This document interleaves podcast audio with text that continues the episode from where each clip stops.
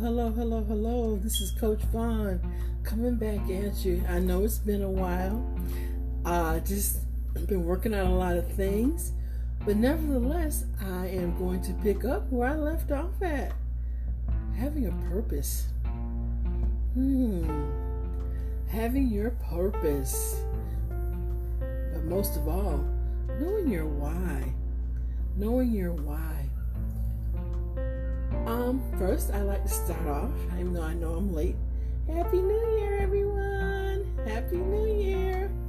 I know a lot of times, you know, at the beginning of the year, that we have a tendency to set what we call New Year's resolutions.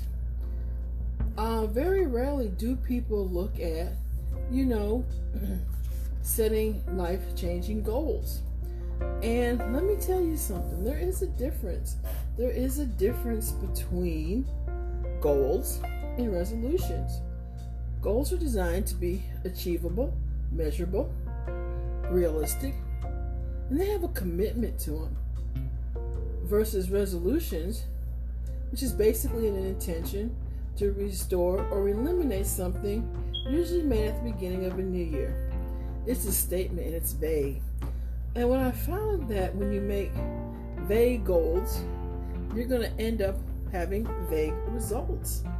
So, how is it that you're going to attach a why and set life changing goals? Hmm, let's talk about it. Achievable goals with successful outcomes. Number one, always, always, always, and you will hear me say this until the cows come home or the chickens come to roost now, I'm not quite sure what that means, but I used to hear my mom and my grandma say it a lot, and it sounds pretty good. Number one, have a why attached to your goals. Whether your goals are personal, mental, physical, family, career, financial, always have a why attached to that goal. Your why is going to be your motivation, it's going to be your zeal, and it's going to be your keeping power when you don't feel like you're making any progress with achieving your financial goal. So, what would be a good example of a financial goal? I often like to listen to um, speakers speak, especially those who come from very humble backgrounds. And I heard a very well known, he's the number one speaker in the United States, make a statement saying back in his early years that he, he was homeless he literally ate out of trash cans. And his why was that he was going to achieve financial stability. Even while he was eating out of those trash cans, he saw himself working towards, he trusted the process that, you know, I am no longer going to eat out of tra- trash cans. He took it one day at a time. He put a plan in place. He had his why because he wanted to achieve financial stability as well as freedom. And again, like I stated a few minutes ago, he now went from being homeless to the number one motivational speaker in the United States. I wouldn't mention his name, but you know, I don't have the permission, so yeah. But he is Googleable. Number two, identify short, long term goals. Short term goals are usually goals that are exactly what they are short term, anywhere from three to six months. Intermediate, those are from six to nine months. And your long term goals, generally, those are six to 12 months and even longer. You know, those are the long term goals. Number three, write down your goals. What is it that you have a goal for yourself? Um, of course, everybody's you know wants to save money. Everybody wants to lose weight. But with your goal setting, make sure I told you you need to have four things that are attached. Make sure it's achievable, measurable, realistic, or commitment. Now, of course, everybody wants to be a millionaire. And um, I'm gonna have a million dollars by next week. That's not very realistic. Over the course of my lifetime, if I save my money, work hard, have really good uh, relationship with money, really good spend over my lifetime, mm, I could possibly become a millionaire. That's a goal. Write down your goals. This is number three. Number four, have a method to stay on track. Deadlines. Review, review, and go back to your why and set back, step back and come back. I said a mouthful there.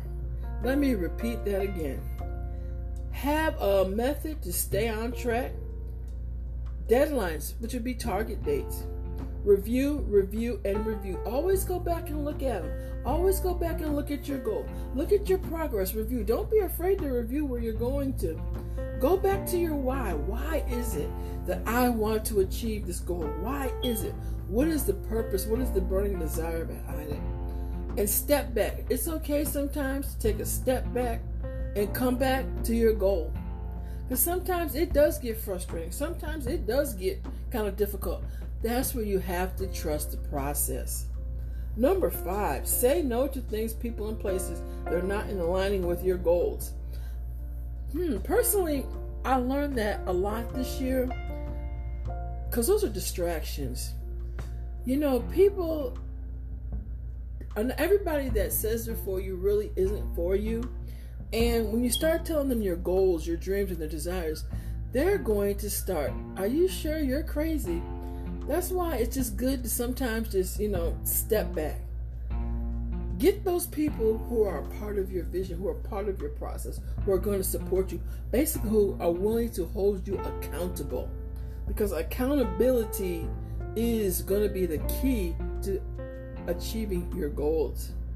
Number six, have the proper mindset about resistance. Oh, yes when you are working towards a goal, you are going to, it is going to be some resistance. So the best thing I can tell you is be prepared. Be prepared for those barriers. A lot of people last year, even this year, with the COVID, had a lot of goals, had a lot of plans, had a lot of things, you know, uh, in motion. But because of the COVID, because of things coming up, there was some resistance there. They couldn't break down that wall to get done what needed to do. So you have to also be prepared to pivot. That means, you know, take a step back, look at it from a different direction. Okay, hmm, where can I go now? Number seven, make time for reflection. I like to use Sundays as my day of reflections whenever I've been through a week. I like to reflect. Okay, what was the good? What was the ups? What was the downs? What were the indifferent parts? And just okay, I'm reflecting, thinking back. Did I meet my goal? Did I achieve my goal that I set for myself this week? Did I am I on course to, you know, achieve my short-term goals, my intermediate and my long-term goals? You know, you have to take a take a step back and reflect because that's where you're able to process. Number eight, find an accountability partner. Find someone, again, that is going to help hold you accountable for your goals. That's going to ask you, that's going to say, okay, did you do this? Did you do that? Did you make sure that you um, do what you're going to say? Did you reach the target date? Yes, have that accountability partner. But most of all, have that why attached to that goal. Well, I enjoyed you guys. I hope you enjoyed this podcast on setting goals versus resolutions. And you know what? I'm going to talk to you again very soon. Be blessed. This is Coach Vaughn.